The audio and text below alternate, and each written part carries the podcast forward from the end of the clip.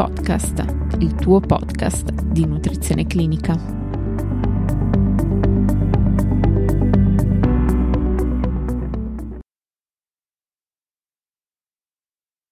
Benvenuti a tutti. Oggi, grazie al contributo della dottoressa Cocchetti Carlotta, medico endocrinologo che attualmente opera presso l'Università di Firenze ed esperta in incongruenze di genere, parleremo della terapia medica nell'obesità. Prima di lasciarvi a questo interessante approfondimento, ricordo che per sostenere NC Podcast è possibile effettuare una donazione mediante Satispay o carte utilizzando il link presente nelle note della puntata o nella pagina donazioni sul sito ncpodcast.net.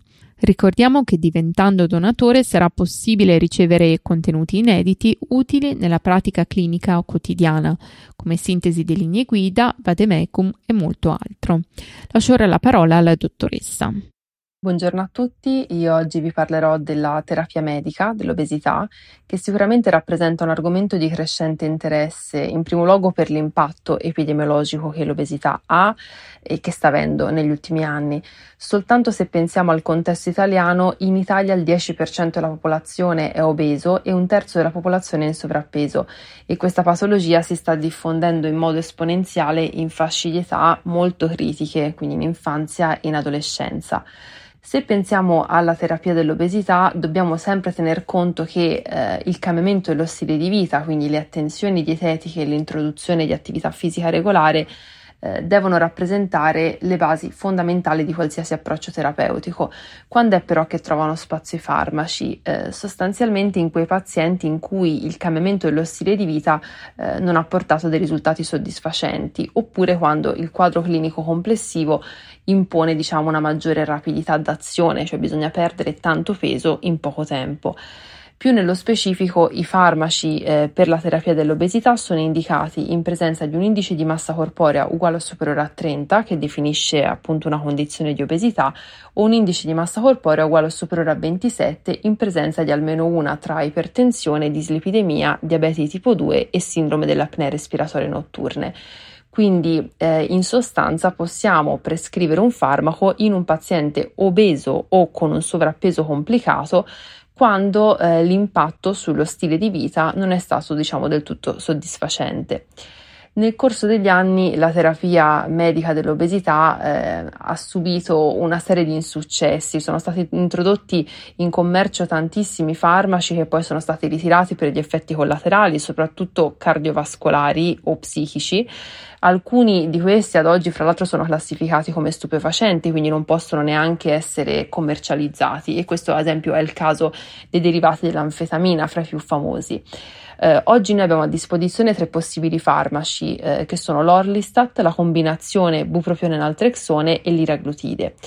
Eh, il primo appunto che vi ho citato è l'Orlistat che è un inibitore irreversibile delle lipasi pancreatiche, quindi agisce bloccando la scissione dei trigliceridi e in questo modo interferisce con il loro assorbimento a livello intestinale e provoca di fatto un malassorbimento lipidico intorno al 30% questo malassorbimento e questa perdita di lipidi introdotti con l'alimentazione, in realtà poi con le feci, provoca un deficit calorico che poi è alla base anche del meccanismo responsabile del calo di peso. Um, il farmaco viene assunto per via orale in compresse che devono essere assunte in prossimità comunque dei pasti. È un farmaco con effetto locale, quindi l'assorbimento infatti a livello gastrointestinale è inferiore all'1%, quindi è anche privo di particolari effetti collaterali sistemici, però gli effetti collaterali in realtà ci sono, sono soprattutto locali e legati al meccanismo d'azione del farmaco. Questo è un farmaco che provoca un aumento della perdita di lipidi con le feci, per cui inevitabilmente potremo avere effetti collaterali come diarrea, come steatorrea, flatulenza e nei casi più gravi incontinenza fecale e poi se lo andiamo a confrontare con altri farmaci eh, che possono essere utilizzati per la terapia dell'obesità, in realtà l'efficacia è piuttosto contenuta perché Orlistat consente un calo ponderale che è intorno al 3% rispetto al peso corporeo iniziale confrontato con il placebo, quindi tutti questi aspetti fanno sì che poi alla fine sia un farmaco utilizzato comunque in una minoranza dei casi. Il secondo farmaco approvato è la combinazione bupropione-naltrexone. Eh, bupropione agisce come inibitore del reuptake della dopamina e della noradrenalina e con questo eh, meccanismo d'azione ha un effetto a livello centrale. Eh, va a agire infatti nel sistema nervoso centrale sui neuroni a proprio melanocortina che si trovano nel nucleo arcuato, dove stimola il rilascio di alfa-MSH e di endorfine. Quindi modulando questi mediatori eh, è in grado praticamente di stimolare circuiti che sono sono alla base del senso di sazietà. L'associazione con naltrexone è importante perché naltrexone è un antagonista dei recettori degli oppiacei, per cui blocca il feedback negativo svolto eh, dalle stesse endorfine sul loro stesso rilascio, quindi va a potenziare l'azione di bupropione.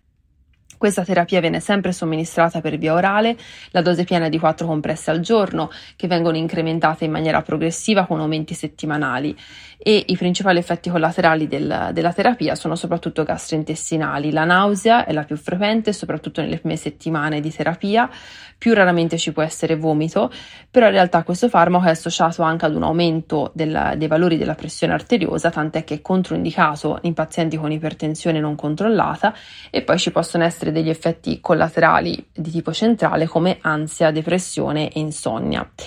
È un farmaco che va maneggiato con cura eh, perché chiaramente ci sono delle categorie di pazienti in cui è controindicato, quindi sono aspetti questi da valutare con attenzione. In particolare è controindicato in pazienti con una storia di epilessia, insufficienza renale ed epatica moderata, storia di disturbo bipolare o eh, di astinenza o comunque di dipendenza da alcol o benzodiazepine ha una buona efficacia eh, perché la perdita di peso è intorno al 5% del peso corporeo iniziale confrontato con placebo, con un'efficacia diciamo maggiore nei primi sei mesi di terapia. L'altro farmaco che poi abbiamo a disposizione oggi è l'iraglutide. L'iraglutide è un analogo del GLP-1 che già da diversi anni in realtà è in commercio eh, per il trattamento del diabete di tipo 2 e eh, è un farmaco che condivide con bupropione e naltrexone eh, in parte il meccanismo d'azione perché ha sempre un effetto a livello centrale. Può infatti passare la barriera metoencefalica e agire sul sistema nervoso centrale sui neuroni del nucleo arcuato a proprio melanocortina, quindi innesca sempre quei circuiti neuronali che sono responsabili della sensazione di sazietà. L'iraglutide ha anche in realtà un'azione ancillare perché rallenta lo svuotamento gastrico, quindi anche questo potrebbe contribuire a determinare poi la sensazione di sazietà. Contrariamente rispetto agli altri farmaci, eh, viene somministrato sotto forma di iniezioni sottocutanee eh, giornaliere. Si inizia da dosi più basse di 0,6 mg al giorno che vengono incrementate eh, sempre settimanalmente fino ad arrivare alla dose piena per la terapia dell'obesità che è di 3 mg al giorno. Eh, è un farmaco con una buona efficacia perché determina comunque una perdita di peso rispetto al placebo che è intorno al 6% del peso corporeo iniziale. Gli effetti collaterali sono soprattutto gastrointestinali, eh, quindi la nausea in primis. La nausea si osserva soprattutto nelle prime settimane di trattamento e poi tende a ridursi man mano che si va avanti con la terapia. Tra l'altro i pazienti che sviluppano nausea sono anche quelli che poi in generale eh, rispondono meglio in termini di riduzione del peso corporeo. Eh, altri effetti collaterali sono poi disturbi dell'alvo, quindi stipsi oppure alvo diarroico e più raramente vomito. Controindicazione alla terapia eh, sono il carcinoma midollare della tiroide e pancreatiti in atto o pregresse. Eh, un aspetto importante che vi sottolineo è che questo farmaco può essere utilizzato anche in età pediatrica, quindi è approvato sopra i 12 anni. Eh, per concludere poi eh, abbiamo semaglutide. Semaglutide è un farmaco della stessa classe di liraglutide con cui condivide il meccanismo d'azione, quindi la, l'effetto è sempre a livello centrale sullo stimolo del senso della sazietà ed è un farmaco anche questo che in realtà è in commercio da tanto tempo per il trattamento del diabete di tipo 2 e poi nel 2021 è stato approvato e commercializzato negli Stati Uniti per il trattamento dell'obesità. Ha ricevuto anche eh, recentemente l'approvazione da parte di EMA e AIFA, però in realtà non è ancora entrato in commercio nel nostro paese. Anche semaglutide viene somministrata per via iniettiva sotto forma di iniezioni sottocutanee settimanali, quindi questa è una differenza rispetto all'iraglutide che richiede invece di una somministrazione giornaliere e la dose è di 2,4 mg a settimana. È un farmaco semaglutide molto efficace, la perdita di peso in questo caso è stimata intorno al 12% rispetto al peso corporeo iniziale confrontato con placebo, quindi praticamente un'efficacia che è raddoppiata rispetto a quella di liraglutide. Quindi si tratta sicuramente di un'arma importantissima di cui si spera appunto potremo disporre in un prossimo futuro. Con questo ho concluso, spero di essere stata più chiara possibile, vi ringrazio per l'ascolto e vi informo che i riferimenti scientifici sono presenti nelle note della puntata. Per oggi è tutto, vi do appuntamento alla prossima puntata, ricordo che nelle note della puntata sono disponibili le fonti citate e un'infografica riassuntiva. Per ulteriori approfondimenti vi invito a seguirci nelle nostre pagine social, Instagram, LinkedIn e sul canale YouTube di NC Podcast. E per qualsiasi informazione potete contattarci all'indirizzo email info-ncpodcast.net. Ringrazio ancora la dottoressa Cocchetti per il suo contributo.